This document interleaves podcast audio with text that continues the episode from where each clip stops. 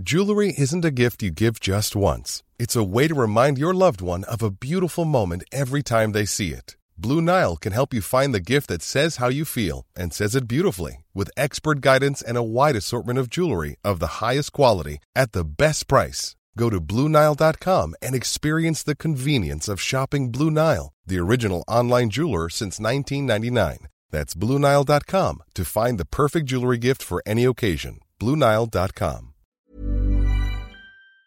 Heraldo Radio, con la H que sí suena y ahora también se escucha.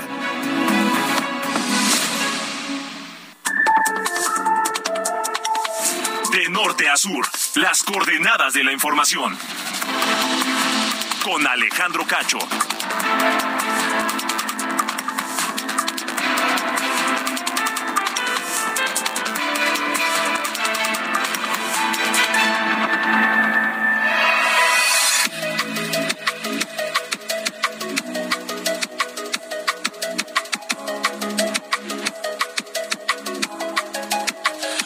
Noche en punto, tiempo del centro de la República Mexicana. Bienvenidos a De Norte a Sur, esta emisión de Heraldo Radio que se transmite en toda la cadena nacional para todo México, de norte a sur, por supuesto, y también más allá en los Estados Unidos. Yo soy Alejandro Cacho y les saludo en este viernes 30 de septiembre de 2022. Gracias por acompañarnos y ojalá se quede con nosotros porque tenemos, tenemos varios temas interesantes, importantes que comentar con ustedes esta noche de norte a sur. Y el tema del que se habla en todos lados, este hackeo gravísimo, gravísimo a, la, a, la, a la ciberseguridad de la Secretaría de la Defensa Nacional, un grupo internacional de hackers que se llama Guacamaya, accedió a la información de la Secretaría de la Defensa Nacional. Eh, imagínense lo que son 6 terabytes de información. Alguien me decía que son algo así como 26 millones de páginas en PDF. Una cosa alucinante. Toda información contenida en servidores de la Secretaría de la Defensa Nacional. Un ciberataque sin precedentes y sin lugar a dudas el más grave en la historia de México. Vulneraron la, ciberseguridad de la Secretaría de la Defensa Nacional. Y se revelaron cosas, por ejemplo, como pues detalles del estado de salud del presidente de la República. Se reveló que el 2 de enero de este año fue llevado de emergencia desde su casa en Palenque, Chiapas, por una ambulancia aérea hasta el Hospital Central Militar ante el riesgo de un infarto, padecía una angina inestable grave, una, una cosa así. Pero el presidente hoy terminó aceptando en la, en la conferencia de prensa de Palacio Nacional, pues que sí, que tiene algunos padecimientos, varias enfermedades, porque tiene se supo además de los males cardíacos que, que se sabe que tiene desde hace algunos años, desde antes de incluso la, la campaña electoral de 2018, se sabe que padece del, del, de, padece del corazón, sufrió un infarto que lo tuvo hospitalizado antes de la campaña. Bueno, pero padece además de hipertiroidismo, padece de gota, y es lo que sabemos hasta este momento. Pero no solamente se supo eso en esta eh, vulneración cibernética que se hizo a la Secretaría de la Defensa Nacional. Y eso pone sobre la mesa del debate, y es parte de lo que queremos hoy pues eh, comentar, dialogar, discutir, opinar aquí en De Norte a Sur. ¿Es la salud del presidente de la República un tema de interés nacional? ¿Debe ser la salud, el estado de salud del presidente de la República un tema que se debe conocer públicamente? Es el jefe del Estado mexicano es el presidente de la República. Sabemos, por supuesto, que, pues que la salud es un tema pues, privado, íntimo de cada quien. Pero si hablamos del presidente de la República, y no importa cómo se llame el presidente, ¿eh? no importa si hablamos de hoy o dentro de 5, 10 años, 20 años, no importa. Es el presidente de México. La salud del presidente de la República es un asunto de interés nacional? ¿Por qué no nos dice su opinión? ¿Por qué no nos comentan lo que piensan? En el 55 45 40 89 16, la línea de WhatsApp de Norte a Sur, para estar en contacto con ustedes sobre este o cualquier otro tema que nos quieran comentar esta noche de viernes. Precisamente platicaré con la doctora Isa Luna Pla, investigadora senior, visitante de la Universidad de Columbia, Nueva York, e investigadora del Instituto de Investigaciones Jurídicas de la UNAM. platicaremos precisamente sobre este tema. ¿Es de importancia nacional, es de, es de, es de interés nacional conocer la salud del presidente de la República?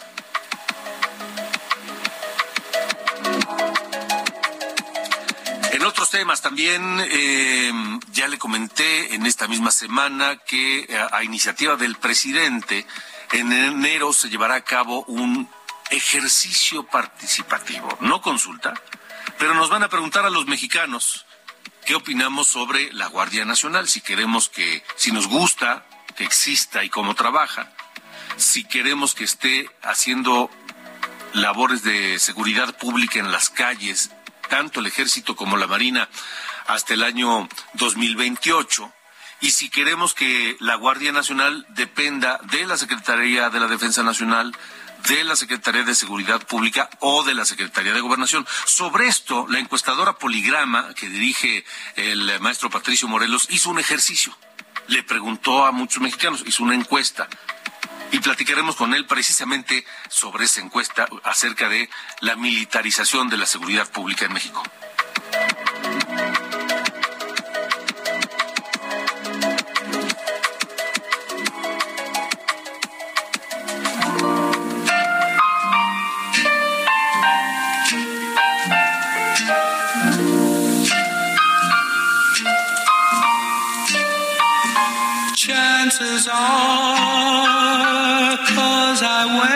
A silly grin the moment you come into view. Chances are you think that I'm in love with you.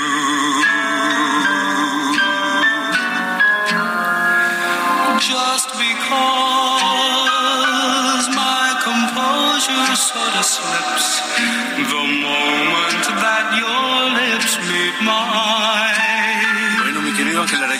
muy de viernes esta, esta música, como para ya terminar el día relajadito, tomando un buen té, calientito, el clima lo permite, es más, el clima lo exige. Sí, pues con este frío, imagínate. Claro, habrá quien quiera un té, habrá quien quiera algo más fuerte. Tequila. Ya depende de cada quien. 13 grados la temperatura en este momento en la en el Valle de México, así que pues este está está frescón, está fresco. Así es, pues escuchamos esta canción llamada Chances Are, lo más probable es una canción de 1957 en la voz de Johnny Mathis, un cantante nacido el 30 de septiembre de 1935. Hoy cumple 87 años. Él es uno de pues aquellos cantantes que antes de que el rock and roll fuera lo predominante en la música, eh, arrancaban los suspiros de sus admiradoras. Por ejemplo, Frank Sinatra, Dean Martin, Perry Como, Tony Bennett. Y entre ellos Johnny Mathis, que pues cosechó muchos eh, éxitos en este género de la balada previo al rock and roll y hoy pues estamos recordándolo en su cumpleaños, 78 años ya, no, 87 años quiero decir ya, de Johnny Mathis, un veterano ya de la canción allá de los Estados Unidos, nacido en Gilmer, en el estado de Texas. ¿Qué te parece para me este parece muy bien, me parece muy bien, así que estaremos, esto, así iniciamos musicalmente iniciamos. esta noche norte a sur. Pero vamos a cambiar de ritmo, ya, ya escuchará usted. Ok, ok, ok. Tenemos, tenemos variedad. Variadito, exactamente. Muy bien.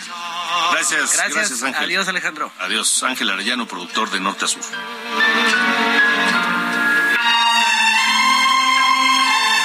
De norte a sur. De norte a sur, con Alejandro Cacho.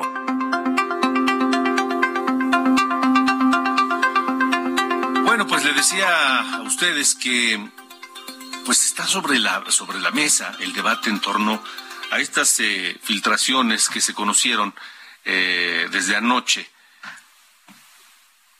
que vulneraron la seguridad, la ciberseguridad de la Secretaría de la Defensa Nacional. Un grupo internacional llamado Guacamaya, ya se sabe, está muy discutido, seis terabytes de información, una cantidad enorme de información, datos sobre el Culiacanazo, aquel episodio penoso en donde pues los hijos de el narcotraficante Joaquín Guzmán Loera, alias el Chapo Guzmán, pues doblegaron al gobierno mexicano, doblegaron al gobierno de Andrés Manuel López Obrador, porque Ovidio Guzmán ya estaba sometido, capturado por las fuerzas federales y al final por la amenaza de violencia el presidente dio la orden de que se le dejara en libertad. También habla de disputas entre los secretarios de la, de la Defensa Nacional y de Marina, y habla de algo muy delicado que es la salud del presidente de la República. Eh, habla de varios episodios donde el presidente ha tenido que ser atendido por varios especialistas, el 2 de enero particularmente, cuando se terminaba sus vacaciones de diciembre o de fin de año en eh, Palenque, Chiapas, en su casa, tuvo que ser atendido y traído a la Ciudad de México por una ambulancia aérea del ejército mexicano, eh, porque enfrentaba un riesgo grave de infarto. Eh, después fue estabilizado y demás, luego enfermó de COVID y en aquel momento no se dijo nada sobre ese episodio y ese traslado de emergencia y ese internamiento en el Hospital Central Militar. Luego, el 21 de enero, eh, fue ingresado otra vez al Hospital Central Militar para proceder a un cateterismo, que se dijo es un procedimiento de rutina. Así se dijo en aquel momento. Así lo dio a conocer el propio vocero de la presidencia, Jesús Ramírez. Claramente mintió. Y luego, después de esto, después de ese 21 de, 21 de enero y del cateterismo, el 24 de enero el presidente publicó en sus redes sociales ese video que causó muchas dudas y sorpresa y suspicacia, donde hablaba de su testamento político. Nada es casualidad. Esta mañana el presidente López Obrador fue cuestionado y no, no le quedó de otra. Aceptó que todo lo revelado en esas filtraciones es cierto. Así lo dijo. Todo lo que se dice ahí es cierto y se ha este, expresado, si acaso, lo de la ambulancia que fue a Palenque eh, a principios de, enero, porque había pues eh, un riesgo de infarto y me llevaron al hospital y me recomendaron un cateterismo, si ustedes se acuerdan de eso, me dijeron hay que hacerlo. Les pedí unos días, en eso me dio COVID y tuve que esperar a que pasara el COVID y ya fui al hospital y me hicieron el cateterismo. Lo demás de que tiroide, pues sí, cuando uno va a ver a los médicos, pues le hacen análisis de todo y pues pastillas para tiroides, para la hipertensión. Ah, pero que no aceptó pastillas para la gota. Que no acepté, dice. Sí, dice que no aceptó, que no quiso. Ah, sí, no, pero eh, este, me vencieron ahí los médicos. No crean, este, presionan y uno se defiende. Pero terminé con un cóctel que tomo por las noches para varias enfermedades, es un síndrome, pero estoy muy bien, estoy este, eh, pendiente, me reviso cada tres meses, cada cuatro meses. Eso es lo que dijo el presidente López Obrador y el tema es la salud del presidente de la República debe ser un asunto eh, de interés nacional. Le agradezco esta noche a la doctora Isa Luna Pla, investigadora senior visitante de la Universidad de Columbia en Nueva York. Es investigadora también del Instituto de Investigaciones Jurídicas de la UNAM, que nos acompaña para hablar precisamente de esto eh, con ustedes y con nosotros. Doctora, gracias por estar aquí. Buenas noches. Buenas noches, Alejandro. Muchas gracias a ti por la invitación. ¿Cómo debe ser tratado un tema tan delicado como la salud de un jefe de Estado? Pues este no es un, no es un debate eh, nacional, es un tema eh, muy relevante para los países, especialmente en los países democráticos. El, existe un mecanismos, protocolos para que la ciudadanía se entere y conozca eh, pues los pormenores, por lo menos anualmente, de los estudios y los resultados de, los, de los primeros ministros, de las primeras ministras y los presidentes. Y esto pues sucede en diferentes países a través de conferencias de prensa que se dan anualmente para dar a conocer esta información, incluso niveles de glucosa, en fin, todo el diagnóstico. Eh, y, y, esa información, pues que se está publicando en algunos países constantemente, en otros no, por supuesto. Y en México, pues tenemos también un antecedente de, de análisis constantemente. Hay una organización eh, civil que se llama Artículo 19 en México que año con año pues pide, hace una solicitud de acceso a la información a, presidencia para solicitar especialmente el, informe de, de, salud del presidente. Y tenemos antecedentes de resoluciones del Instituto Nacional de Transparencia y Acceso a la Información y protección de datos personales, eh, donde ha analizado pues año con año estas, estas solicitudes. Lo hizo con Fox, lo hizo con Calderón, lo hizo con Peña Nieto y ahora pues lo ha hecho también con Andrés Manuel López Obrador. Y pues es un tema en el que, eh, eh, como dices tú, se tiene que debatir sobre la transparencia, el interés público y la información de, de estos mandatarios, ¿no? Sí, porque eh, estamos hablando del jefe del Estado mexicano, eh, del presidente de la República, eh, que si en algún momento llegara a, a, fallecer, pues este nos meterían un lío sin precedentes en México, ¿no? Pues, pues ese es un, es un argumento sumamente poderoso y suficiente para argumentar un interés público. Es justamente lo que las, las, las ciudadanía, las organizaciones de sociedad civil en México han estado argumentando pero eh, pues la tendencia no ha sido de interpretar esa y, de razonar jurídicamente ese valor tan importante en la democracia de, de conocer la salud de alguien que pues lleva el rumbo económico, político, social del país que podría cambiar la vida de las personas si, si, si fallece repentinamente, ¿no? y desafortunadamente, pues el INAI ha eh, favorecido una interpretación hacia la vida privada de los presidentes. Y ese es el antecedente que tenemos. Mm, porque además estamos hablando de, no solamente de, eh, de mantener reservada esa información, sino de distorsionarla. Es decir, el traslado del presidente que, que él confirma que ocurrió el 2 de enero en un helicóptero de emergencia por riesgo de un infarto, no se supo.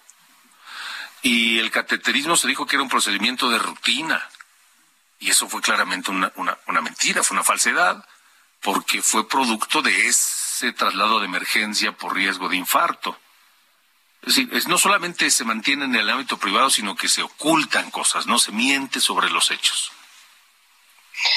Sí, eso es algo interesante que estamos viendo ahora con estas, con, estas eh, información, pues que ha salido de una de una manera em, este eh, hackeada. Eh, y yo creo que lo que nos está mostrando, pues es esto que dices que no solamente pues, no se publica por la vía legal, que es el derecho del acceso a la información, sino que además pues no hay ni siquiera eh, el interés de, de, transparentarla de parte de la autoridad pues de manera oficial, ¿no? Oficiosa, pues que podría estarlo haciendo a través de sus conferencias mañaneras, porque queremos saber cómo está, qué, qué, qué, estado de salud guarda, ¿no? Eh, y, y bueno, pues ahora más, ahora más que nunca, porque ya sabemos que tiene varios padecimientos.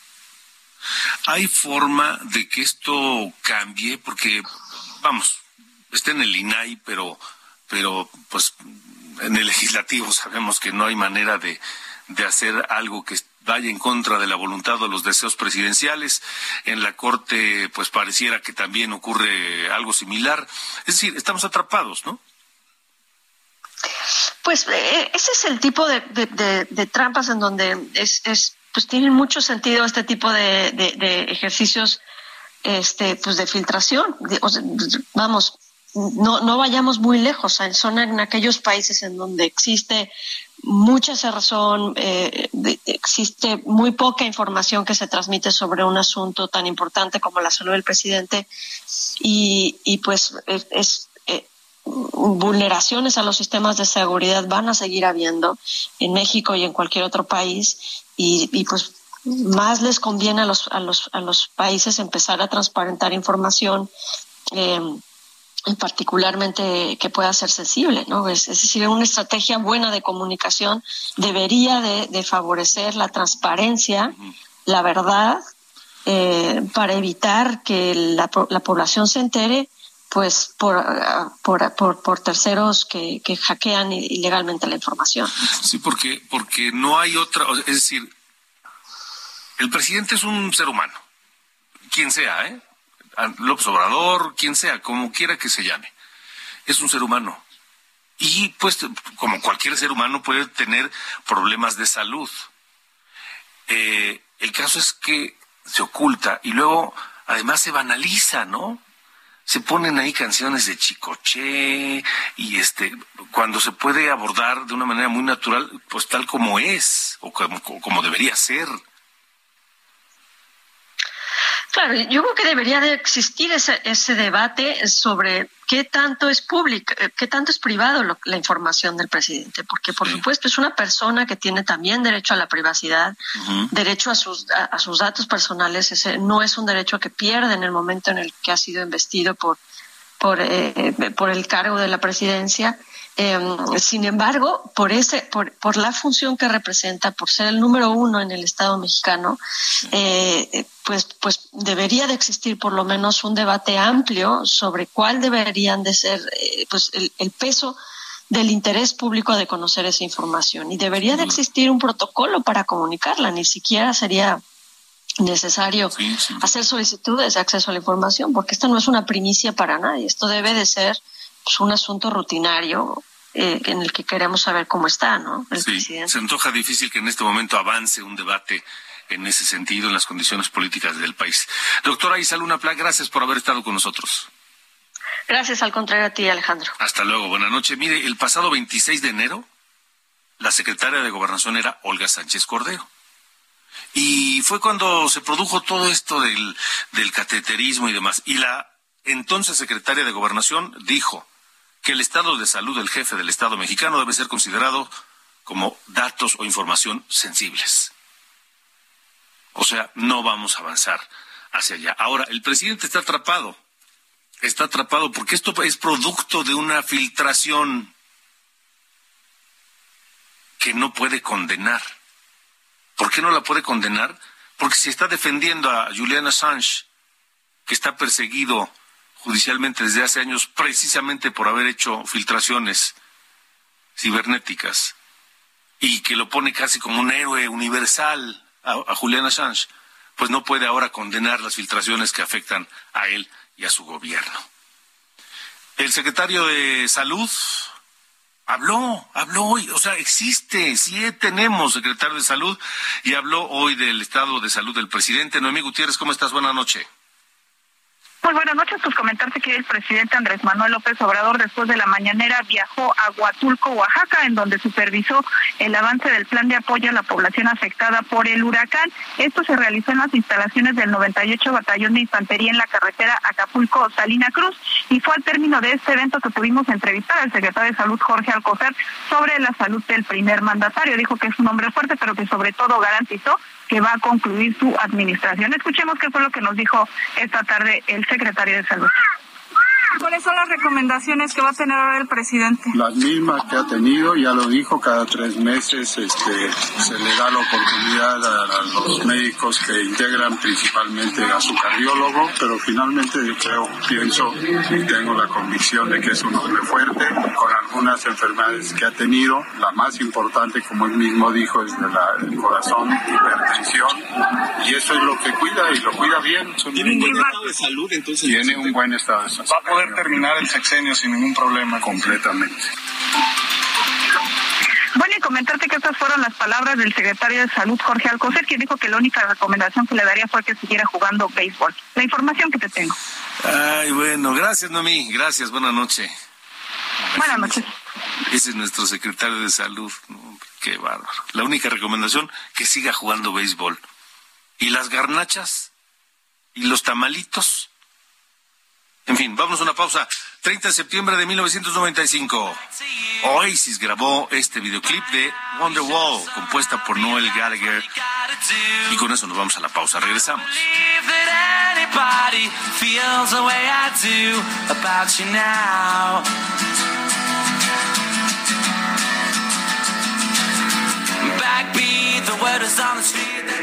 De norte a sur. Con Alejandro Cacho.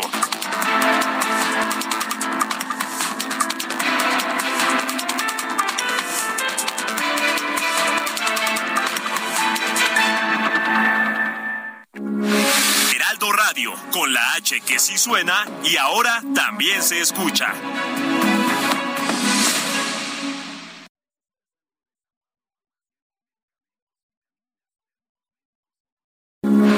Heraldo Radio. Millions of people have lost weight with personalized plans from Noom, like Evan, who can't stand salads and still lost 50 pounds. Salads, generally, for most people, are the easy button, right?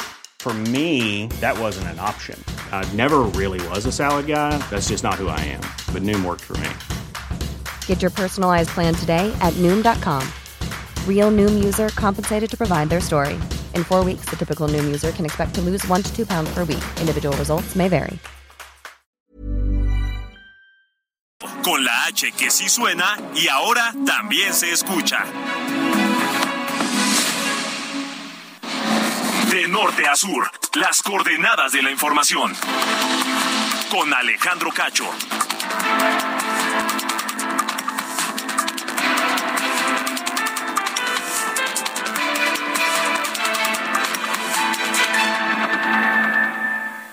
Historia de nuestro planeta en el nuevo Museo del Meteorito, el origen de la nueva vida, ubicado en Progreso. Haz un recorrido por más de 14 millones de años de historia en sus ocho salas temáticas interactivas. Te esperamos sobre el Malecón de Progreso, de martes a domingo, de 11 de la mañana a 6.30 de la tarde. Juntos transformemos Yucatán. Gobierno del Estado.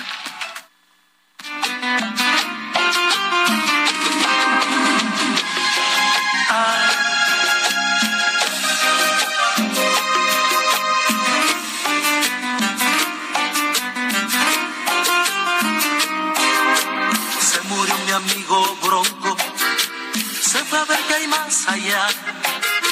Y siempre fue el caballo más atrevido. Bronco a más, se rompieron sus tobillos. Yo lo tuve que acabar. Las 8 con 31, tiempo del centro de la República Mexicana. Ángel Arayano nos, pre- nos prometió variedad. Y sí, vaya que ha habido variedad esta noche en la música de norte a sur. Escuchamos Amigo Bronco, que hace 10 años, en 2012, el 30 de septiembre, falleció José Luis Villarreal, a quien todo el mundo conoció como el Polichoche baterista de Bronco, el gigante de América, nació en Apodaca, Nuevo León, el 3 de febrero de 57. Llevaba meses alejado de la música por eh, problemas de salud. Falleció el 30 de septiembre de 2012. El más amigo, el más broncudo ya se fue. Pero renace en un potrillo que se ve. Negro, fuerte y bronco como él. De norte a sur, las coordenadas de la información. Buenas noches, estas son las noticias de norte a sur. Estados Unidos desestimó la demanda por 10 mil millones de dólares presentada por el gobierno mexicano, con la que buscaba responsabilizar a empresas estadounidenses fabricantes de armas de facilitar el tráfico de estas a los cárteles de la droga a través de la frontera. El juzgador afirmó que este tipo de demandas están prohibidas en la ley federal del país vecino, mientras el área jurídica de la Secretaría de Relaciones Exteriores afirmó que apelará a esta decisión. Tan solo cuatro días después de su nombramiento, Manelich Castilla fue sustituido como secretario de Seguridad de Quintana Roo por Rubén Ollarvide, quien se desempeñaba como contraalmirante de Estado Mayor de la Secretaría de Marina. Mañana en Tamaulipas, Américo Villarreal tomará protesta como presidente. Como gobernador, el secretario de Gobernación, Adán Augusto, irá en representación del presidente. De acuerdo con la agenda del Congreso del Estado, no asistirá al evento el gobernador Francisco Javier García Cabeza de Vaca, quien a la medianoche perderá su fuero constitucional. En Aguascalientes, esta tarde se registró una balacera entre civiles armados y policías ministeriales en el fraccionamiento Valle del Real, en el municipio de Rincón de Romos, en el que resultaron heridos tres elementos ministeriales. Fiscalía de la República determinó que la alcaldesa del municipio de Sayula, Veracruz, Lorena Sánchez, fingió el secuestro de su hijo luego de que denunció que era objeto de presiones por parte de la delincuencia organizada y que su hijo estaba secuestrado para presionarla. La Fiscalía no encontró vínculos entre los empresarios denunciados por la alcaldesa con integrantes de la delincuencia organizada ni que el secuestro haya sucedido, informaron los abogados de los empresarios. Coahuila, un juez federal vinculó a proceso a Cristian S., señalado como dueño de la mina de carbón El Pinabete, que en agosto pasado se derrumbó y causó la muerte de 10 trabajadores. El Congreso de Nuevo León aprobó la nueva Constitución, reforma impulsada por el gobernador Samuel García, que incluye 15 nuevos derechos, más facultades a la fuerza civil, derecho a la vida, derecho al Internet y derecho a la educación.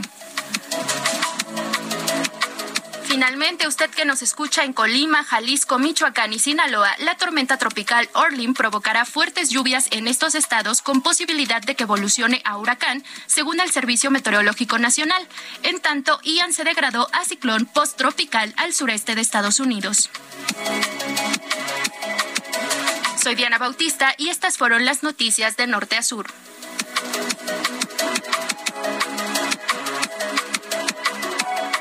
De norte a sur, con Alejandro Cacho.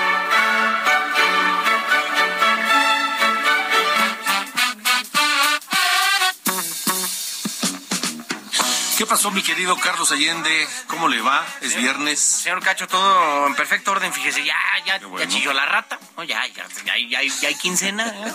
Y este, es que mejor. Acaba mes, acaba quincena y acaba la semana. Cámara. muy bien, muy la, bien. la trifecta, la trifecta de la felicidad. Oye, este, no sé, viste que ayer o antier se dio la noticia de que eh, 20 personas, en su mayoría menores, de una eh, subdivisión, una especie de secta fundamentalista judía llamada Leftaur, eh, salieron casi casi se, se autoliberaron, salieron de una eh, instalación del DIF en, en- en Chiapas. Y esto, eh, la verdad es que lo, lo vi aquí en uno de los monitores que hay en la cabina. Y me, me llamó bastante la atención porque digo, yo decía, bueno, ¿por qué tienen a esta pobre gente ahí? Este, este, pues ahí, mentira, no digo, ser judío y creer en lo que tú quieras bajo los rituales que se te den la regalada gana es parte de los derechos que tiene la gente en este país. Entonces me puse a investigar y Resulta que eh, fue este, esta este reclu- reclus- reclusión de estas personas eh, fue producto de una redada a un comple- al complejo de estas personas en la frontera que hay entre México y Guatemala por acusaciones de tráfico de personas, abuso infantil y abuso sexual, perdón, y maltrato infantil. O sea, la cosa parece estar bastante seria. Dos líderes, uno de Estados Unidos y otro israelí, están en la cárcel ya aquí en México, en, Chiapas, por eh, acusados de estos delitos. Y la idea de la gente que ejecutó este, eh, este operativo, que estuvo armándose por dos años, fue era rescatar a los niños y arrestar a los líderes. Pero los detenidos, en este caso niños y varios, eh, bueno, menores y algunos acompañantes adultos, se amotinaron y se liberaron de las instalaciones en Wixla, allá en Chiapas. Un poco la historia, estos carnales de Leftaur es una, eh, una parte súper eh, conservadora, súper fundamentalista del, del judaísmo, que fue fundado en los ochentas, y es tal su extremismo que en Israel mismo son considerados como un culto peligroso.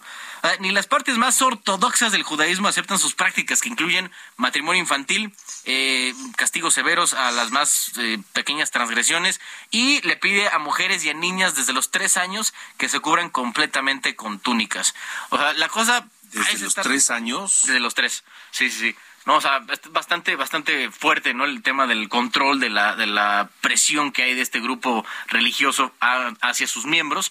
Y el punto es tan fuerte que dos de los líderes mundiales de esta secta eh, judía ya están eh, siendo declarados culpables en Estados Unidos y por secuestro y pasarán los próximos 12 años en prisión.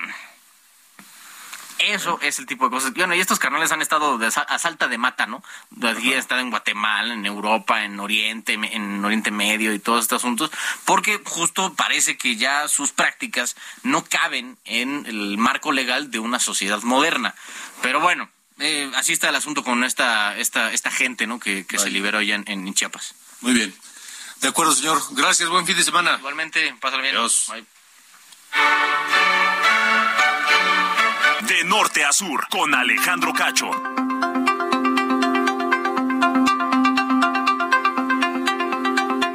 Continuamos, son las ocho con nueve, tiempo del centro de la República Mexicana. El martes pasado platicamos aquí de norte a sur, le comentamos sobre este ejercicio ciudadano, este ejercicio participativo que eh, llevará a cabo la Secretaría de Gobernación para conocer la opinión de los mexicanos sobre la presencia de las fuerzas militares, fuerzas armadas en tareas de seguridad pública hasta el año 2028, que ha sido el debate político de las últimas semanas. Y es una propuesta originalmente del PRI, pero que el presidente López Obrador ya hizo suya y que está impulsando y que ante la imposibilidad de que avanzara a la velocidad que él quisiera, eh, en el Poder Legislativo, particularmente en el Senado de la República. La próxima semana se va a volver a discutir. Eh, se le ocurrió esto. Pues vamos a preguntarle a la gente. Las consultas, ya ve que le gustan esas consultas. Y más si son a mano alzada, mejor. Eh, y Poligrama, esta empresa encuestadora, replicó el ejercicio porque incluso la Secretaría de Gobernación dio a conocer qué preguntas utilizará en ese ejercicio ciudadano programado para enero próximo. Poligrama dijo, bueno, usemos esas mismas preguntas y preguntemos a los mexicanos qué, qué opinan. ¿Cuál sería el resultado de estas de esta de esta consulta? Las preguntas son ¿Estás de acuerdo con la creación de la Guardia Nacional y con su desempeño hasta ahora? La segunda, ¿consideras que las Fuerzas Armadas, el Ejército y la Marina deberían mantenerse haciendo labor de seguridad pública hasta 2028 o que regresen a sus cuarteles en marzo de 2024? Y la tercera, ¿cuál es tu opinión de que la Guardia Nacional pase a formar parte de la Secretaría de la Defensa Nacional o dependa de la Secretaría de Gobernación o de Seguridad Pública? Saludo esta noche al maestro Patricio Morelos, socio de Poligrama, que nos acompañe eh, de norte a sur para, para conocer los resultados. Eh, Patricio, gracias, buenas noches. Alejandro, muy buenas noches. ¿Qué encontraron? ¿Cómo contestó la gente de acuerdo al ejercicio que hicieron ustedes? Pues como comentabas, quisimos replicar este ejercicio que nos presentó la Secretaría de Gobernación y fíjate que aproximadamente siete de cada diez mexicanos y mexicanas están de acuerdo con la creación de la Guardia Nacional y con su desempeño hasta ahora. Para ser más exactos, el 68.7% de la gente, siete de cada diez, están a favor del desempeño de la Guardia Nacional. Ahora bien, la discusión y el tema principal ha sido si el ejército, si la marina deben de estar en las calles hasta 2024, hasta 28 o hasta cuándo. El dato es que el 70.4% de la gente, otra vez, siete de cada diez mexicanos están a favor de que sí, de que se mantengan hasta 2028, como fue la propuesta del PRI y como bien mencionabas, la propuesta que ahora adoptó el presidente López Obrador parecía previsible porque pues no hay que más que voltear a varios estados que están que viven la pesadilla de la inseguridad desde hace años y que piden que el ejército se mantenga ante la falta de de, de, confianza en sus policías locales, Patricio. Aquí hay dos datos relevantes. El primero es que este número va más o menos acorde con la aprobación del presidente López Obrador. Este es un, un primer indicador de análisis de qué tanto quien simpatiza con Andrés Manuel simpatiza también con sus medidas. Y la segunda es que también el ejército ha demostrado en diferentes estudios de opinión ser la institución de seguridad mejor aprobada, muy por encima, eh, sin duda, de las policías estatales y todavía más por encima de las policías locales. A ver, ¿qué resultado obtuvieron a la primera pregunta? ¿Estás de acuerdo con la creación de la Guardia Nacional y con su desempeño hasta ahora? El resultado es el 68.7% de la gente está a favor de su creación y de su desempeño, siete de cada diez mexicanos. Siete de cada diez, pues sí, es, es, lógico. Ahora, la segunda, ¿consideras que las Fuerzas Armadas, el Ejército y la Marina deberían mantenerse haciendo labor de seguridad pública hasta 2028 o que regresen a sus cuarteles en marzo de 2024?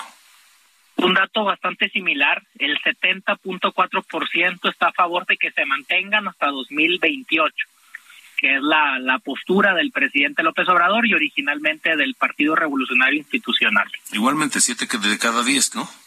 Efectivamente, siete de cada diez. Ahora bien, donde hay opiniones más divididas, es en la tercera pregunta, Ajá. en la cual se le cuestiona al ciudadano si la Guardia Nacional debe de formar parte de la Serena, de la Secretaría de Gobernación o de seguridad pública. Más o menos la mitad de la gente, cinco de cada diez, el 56.2% de los mexicanos nos dicen que se mantenga en la Serena.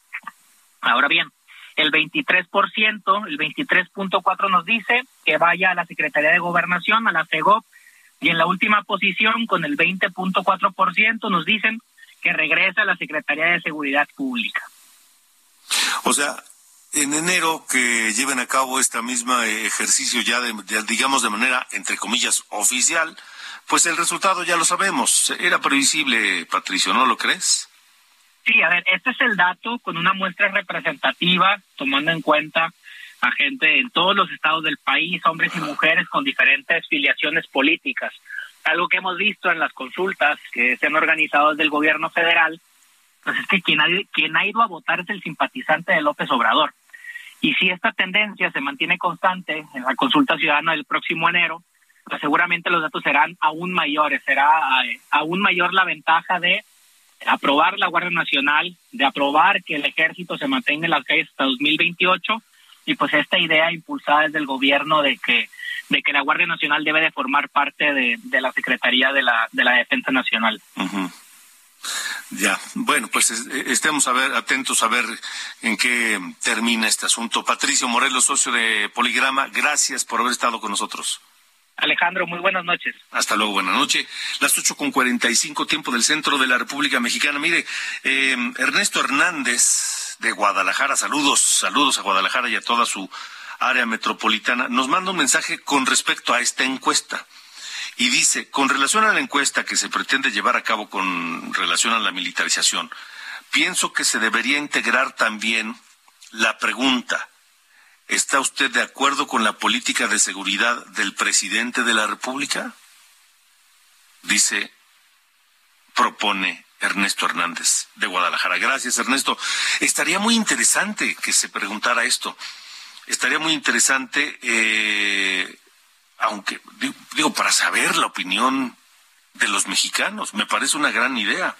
Ahora, el tema aquí es que, ¿por qué, ¿por qué están haciendo un ejercicio ciudadano, un ejercicio participativo y no una consulta como, como existe ya el ejercicio en, en, en, en la Constitución? y de manera legal además, por varias razones. Primero, la consulta pues tiene una ley que, que hay que cumplir. Y el gobierno pues, no está dispuesto. La consulta tendría que hacerla el INE. Y el gobierno no está dispuesto. Pero además, hay temas que no se pueden someter a consulta. ¿Como cuáles? Como los impuestos. ¿Y cuál otro? La seguridad pública. Esos temas no está permitido someterlos a consulta. Por eso el gobierno le quiere dar la vuelta, evitando la figura de la consulta y hablando de un ejercicio ciudadano. De cualquier manera ya sabemos que va a pasar, va a pasar finalmente. Son las ocho con cuarenta y siete, estamos de norte a sur a través de Heraldo Radio. De norte a sur, las coordenadas de la información.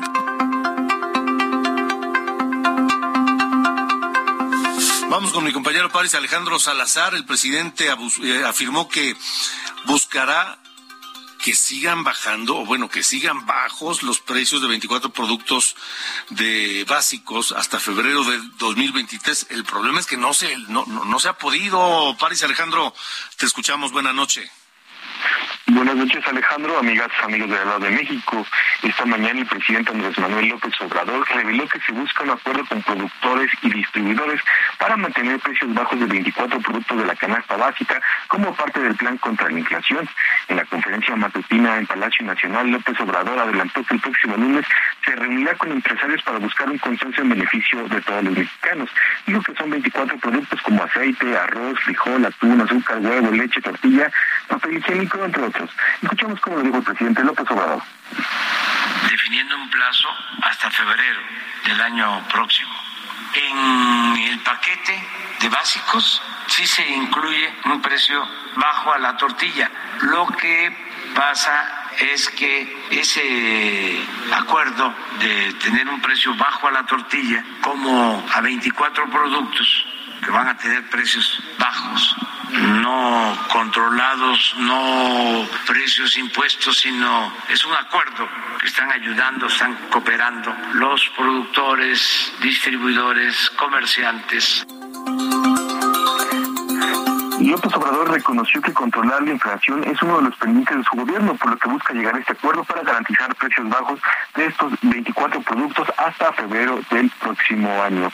Alejandro, información que lo tengo pues a ver cómo le hacen porque pues no ha resultado, no ha resultado el, eh, la primera parte del programa este de contención de la inflación que se anunció el 3 de mayo, pues no ha resultado. Los precios han seguido subiendo y subiendo y subiendo. Hay que decir que la inflación, el número oficial de la inflación, aunque también ha subido, no se ha disparado. Es decir, podría estar en este momento por arriba del 10%, pero sin problemas. Incluso hay quienes dicen que podría estar alrededor del 14-15%. Está en el 8.76. Pero los precios, hay precios que sí están, han subido hasta el doble, algunos de ellos. La tortilla, uno de ellos, por supuesto. Faris Alejandro, gracias. pendientes, buenas noches. Hasta luego, buenas noches. A ver cómo le hace el presidente a ver cómo le hace y cómo, de qué manera convence a los productores para que esto no siga ocurriendo. Y es que hay muchos factores que tienen que ver con este problema del aumento de los precios. ¿Como cuál? Como la seguridad. La seguridad, los productores de aguacate, de limón, de berries, de muchos productos del campo, son presas de la, de la delincuencia. Les cobran, derecho de piso. Les cobran rentas por dejarlos trabajar. Y ellos al final lo que tienen que hacer es pues reflejar ese costo extra en el precio final de sus productos. Ese es solo uno. Otros son los coyotes, los intermediarios. Otro, otro, otros problemas son el burocratismo la enorme maraña burocrática que a veces hay que cumplir para, para, para producir, para vender. En fin, todo eso influye. Vamos a cambiar el tema. 8.51. Vamos a Tamaulipas. Vamos contigo, José Arnoldo Hernández. El gobierno de Tamaulipas exige cumplimiento al acuerdo en materia de agua con Nuevo León. Te escuchamos. Buena noche. ¿Tenemos a José Arnoldo? Pues creo que no. No, no la tenemos. En un momento, a ver si, si, logramos la comunicación, porque Tamaulipas está exigiéndole a Nuevo León que cumpla su el convenio que suscribió y que indicó que el gobernador Samuel García no puede negar el agua. Es un, es un convenio y el agua no depende o no, no, no es de Nuevo León o no es de Tamaulipas. No, el, el, agua es del gobierno, es de todos. Y resulta que, que pues este, hay algunos que se lo, que se lo apropian porque pues pues así son, así son algunos. Tenemos algunas eh, llamadas de, en este viernes. Gracias por comunicarse al 55 45 40 89 16. Eh, Laura Garza, gracias Laura, nos escribe y nos, eh, nos dice No, no y no. Es enfática, Laura. No, no y no. Somos 90 millones de mexicanos votantes. El ejército y la Guardia Nacional a los cuarteles. Más presupuesto a las policías municipales y estatales. Yo no apruebo al PG, dice Laura Garza de, me parece que es de Guadalajara. Gracias, Laura, por, por, por escucharnos y por eh, opinar. Ustedes hacen con nosotros este espacio de Heraldo Radio. Eh, y bueno, pues todas las voces son escuchadas, todas las voces son eh, comentadas y, por supuesto, respetadas y contrastadas para que cada quien diga lo que piensa y cada quien vaya formando su opinión eh, en torno de los temas que más nos importan. Eh, ya nos vamos, se nos acaba el tiempo, es viernes, tómelo con calma. Espero que ya esté descansando en casa y se prepare para pasar un gran fin de semana.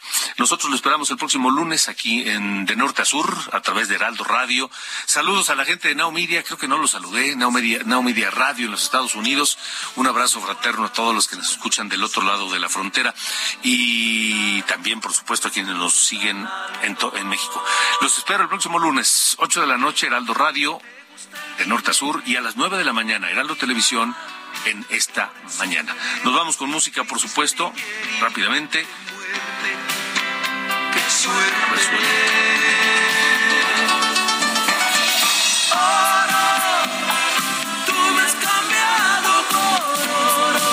Vamos también con este tema Oro de Bronco, porque el 30 de septiembre de 2012 murió José Luis Villarreal Polichoche. Adiós.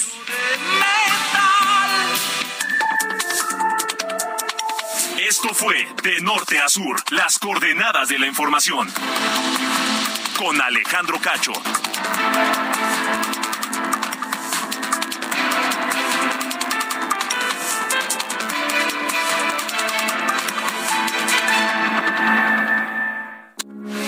Heraldo Radio, con la H que sí suena y ahora también se escucha.